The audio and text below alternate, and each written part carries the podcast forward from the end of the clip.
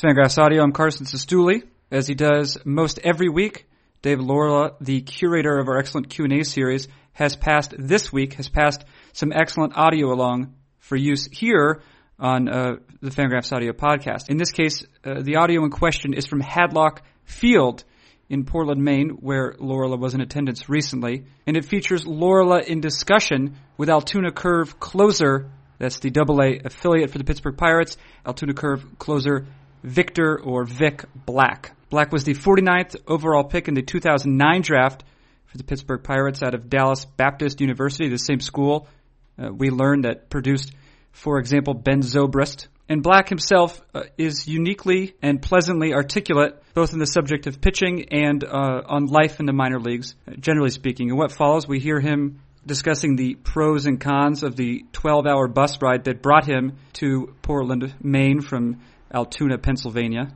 We also hear him discuss the rhetorical value of hit by pitches, how injury has made him appreciate baseball even more uh, than he did before, and perhaps most interestingly, uh, his thoughts on what it might be to someday be the closer of the Pittsburgh Pirates.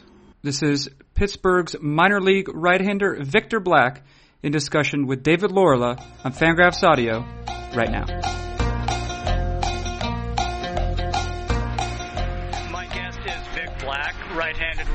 For the Altoona Curve. Uh, Vic, you are a power pitcher. True or false?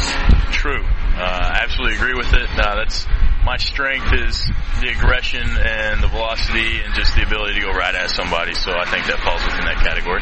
A lot of pitchers do not like to consider themselves power guys or strikeout guys. I talked to Gerrit Cole yesterday, and he does not like to label himself that way. And obviously, he has a lot of power. Why, Yeah. are, why are you different? Um, I think the role's a lot different too as being a late inning reliever. I I pride myself in the strikeouts because the ability to come in and give a team the opportunity, hey, this guy can come in in this spot, get a strikeout if we need it. That's that's my goal in a sense in the way I help my team is the situations I come in in the ninth, eighth, or guys on and be able to get a strikeout or key out here and there and my ability is to go right at a guy and give everything I got and it usually is enough to overpower. Your strikeout rate this year is very good. Is that something that you're very cognizant of? Uh, no, it's just been a result of going out and keeping my approach as we go. I mean, from the beginning of the season, I was thinking as a late inning reliever, which is what I wanted to do, that strikeouts are a part of it and keeping the ratio with the walks and stuff down. But uh, my strength is I don't care what happens. I know that if I'm on, I've got better than what the guys got at the plate. And so that is just the strikeouts I think have been a result of that. And what is your big strikeout pitch? Uh, as of late, it's been slider, but I mean, even fastballs. If, if I can start a guy with a first pitch slider and get him swinging, then I can I can back it up with a fastball. It's those are the only two pitches I throw, so uh, they're equally, I think, as effective. I looked at an old interview of yours earlier today, and it sounded like at the time you were not throwing a slider. Yeah, uh, there was a time last year when I just started throwing back off of the year and a half of injury, and my velocity was like 88 to 91, and I had a changeup because my slider was too slow, it was loopy, and it was getting hit, and so I had to drop it. And then uh, when the velocity came back, I was able to pick it back up, and that's what, that's what I've gone back to, drop the changeup. Outside of arm strength, what is the key to throwing a good slider? Hand speed. I, I absolutely believe it's hand speed, and I think that's where you beat a lot of guys with fastballs too. Uh, occasionally you'll watch a guy that throws 90 to 93, and he doesn't seem to get fastballs by guys, and they square it up, and then you'll catch another guy that's throwing like 89 to 91, and he just seems to blow bats up. And I think it's that last finish of the hand speed where the the jump of the ball comes from, uh, the tightness of the spin, the extra spin. Just, I think that's the big key to hand speed. Once again, I am talking to Vic Black, future closer for the Pittsburgh Pirates. When you hear something like that, is your thought process, yes, of course, that's who I am, or do you like to not get ahead of yourself? Um, you have goals and you definitely have dreams, but staying in the moment is something I've learned through being hurt for a year and a half. Uh, I couldn't really look ahead because I didn't know what tomorrow was going to bring, and so having that attitude now out of being injured, it's enjoying the moment for now. And if tomorrow that's the step, or in a year that's the step, then I'll be glad to take it. But right now, they've got me here, and Altoona is a great place. The people I play with are fantastic. We're just trying to bounce back from the tough loss last night. Before we get back to pitching, I want to ask ask you, what is minor league baseball like? Do fans really understand minor league baseball? I think there are some. I, th- I think you'd be surprised the the lower levels when, especially when I started in state college. You talk to a couple people after the game, before the game, and they understood what was going on. You'd hear some shouting during a game at certain things that, like, usually only players or during college I would seem to pick up. And uh, then you travel from place to place, and up here there's more and more people. But amongst the rest of the fans, it's an entertainment deal, and uh, I mean, I feel very lucky and blessed to see like fans that are into it, that are involved, that know what's going on, that'll come up to you before a game and say like, "Hey, great job last night on getting ahead of guys." Like, who in the world thinks of that outside of coaches or administration, things like that? You were, of course, teammates with Gerrit Cole, whose signing bonus was probably six or eight million dollars a year ago, I'm guessing but much like you, Gerrit does not take a limousine when he comes from to Portland, Maine, where we're speaking now from Altoona. How long was that bus ride? Uh, the bus ride took us, I think, a little under 12 hours. It, it, was a haul, but I think that's the furthest one we've got all year, and we don't come back. And we work back here a two-hour trip and then a five-hour trip back home. So the travel overall in this league hasn't been bad. But that is the glamour of minor league baseball. Buses. Long bus rides. Absolutely, and we'll hear about other teams that have buses that may have like reclining, like the reclining bed seats or like direct TV, things like that. But I'm so happy now to not be injured and just have a seat on a bus going somewhere to play that I can't complain. Back to injury and back to pitching. Uh, for fans who do not know what and when was your injury? Uh, my injury was about middle of 2010. I had a shoulder impingement, uh, no surgery. Couldn't really figure out what was going on other than the fact that the back of the shoulder was too weak and had gotten way too much stress too fast. And so we waited it out and the soreness never seemed to go away. So I just kept throwing through it, kept throwing through it. And then beginning of this year, I, I haven't felt a thing. Arm felt great. What was your velocity prior to the injury and what is it now? Uh, prior to the injury, it was like, want to say when I was starting at state college, 92 to 97, usually 92, 94. I got to 97, I think, a couple times at state college, which is really my only complete season. Um, and now this year, starting off, it was like 94, 97, and as of late, it's been 96 and up consistently. So it's it's been a huge jump, and I think a lot of the change in regimen over the off season, and especially the approach to throwing this season, has helped.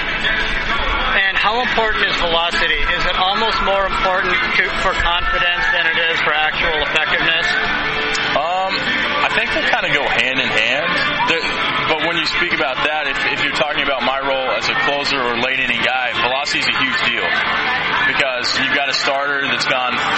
seven innings, and you got to be able to come in for the inning or two innings of work, face the minimum amount of batters you hope, keep the score the same, and be as effective as possible. So when you have velocity, it's it's definitely a plus uh, in the effectiveness of it. I mean, I I wouldn't trade it for anything. I, I feel like the fact that I may not know exactly where it's going every other time, but with the velocity, you can get guys that are like, well, crap, we're down a run or we're tied. Like, I can't get beat, so I got to be on time, which then allows you to throw a slider and then you get bad swings. A few more quick questions for Vic Black. Um, closers uh, have a reputation of being a little bit strange. uh, your hair is, is is short, but I can see a little hint of a mohawk. It's either disappearing or coming. Is that your style? It has been this year. Um, it was more or less something just to try a different haircut because I'd always just shave my head. Um, and then I grew on me, and now I actually like it. Uh, my parents haven't quite figured it out, neither have some of my teammates, but the strangeness and the weirdness I think came without having the haircut. This is just an addition. and what do hitters think about it when they do hitters see the, the, somebody on the mound and think there's something a little off with this guy? Um, yeah, but I think they've got that due to the uh, the balls that happen to go halfway up the backstop every now and then, rather than just the haircut. The haircut can maybe make you think, but when you lose one every now and then, the effectiveness there of like maybe this guy doesn't know what he's doing, he might kill me, is a bit more effective. I think we're thinking along the same lines because I was about to ask you if you like to throw into the backstop now and again, just to throw a little signal. Uh, yeah, it's, it's a little secret of mine that uh, someone suggested I might try, and we've actually toned it down just because I think I was doing it too often here uh, every other outing or so there for a while. But it, it was effective. I had I had guys go to the futures game and talk with Gerrit. We're like, "What the heck's he doing?" Like, it's it's freaking scary. Like, I don't care if he's doing it on purpose. I don't like it, and it doesn't make me very comfortable. So the fact that I've heard that and gotten that back to me been effective and it's worked. That said, if you if you need to be the boss, uh, Pedro Martinez hit a lot of people in his career. Pedro Martinez did not have to throw inside to be effective, as great as he was. No, he, he, because of the hit by pitches, they were already terrified in their half. They knew that he had no care whatsoever of hitting them. It didn't bother him, and if they ran after him, he was going to get them there. But um, I think the the hit by pitches and the ability to just not be afraid of the inner half or hitting anybody is a big deal. With I think why the Pirates took me in the first place. Uh, it was something I kind of heard through the woods that I'd hit seven guys in five innings in a regional game, and they just they loved it. So that that's been uh, one of the keys right there. Is just the effectively wild deal. That was at Dallas Baptist, yes, I believe. Yeah. Ben Zobrist. Yeah, cool. Former alumni. Freddie Sanchez went there for a year. Um, uh, Lew Ford, who just broke back into the big leagues. There's been quite a few trying to make a name there on that wall at some point for myself. And a final question for uh, for Vic Black. You were a supplemental first round draft pick. On the day that you signed your contract, uh, what did you think you know that you now realize you had no idea of? How much you got to love this game.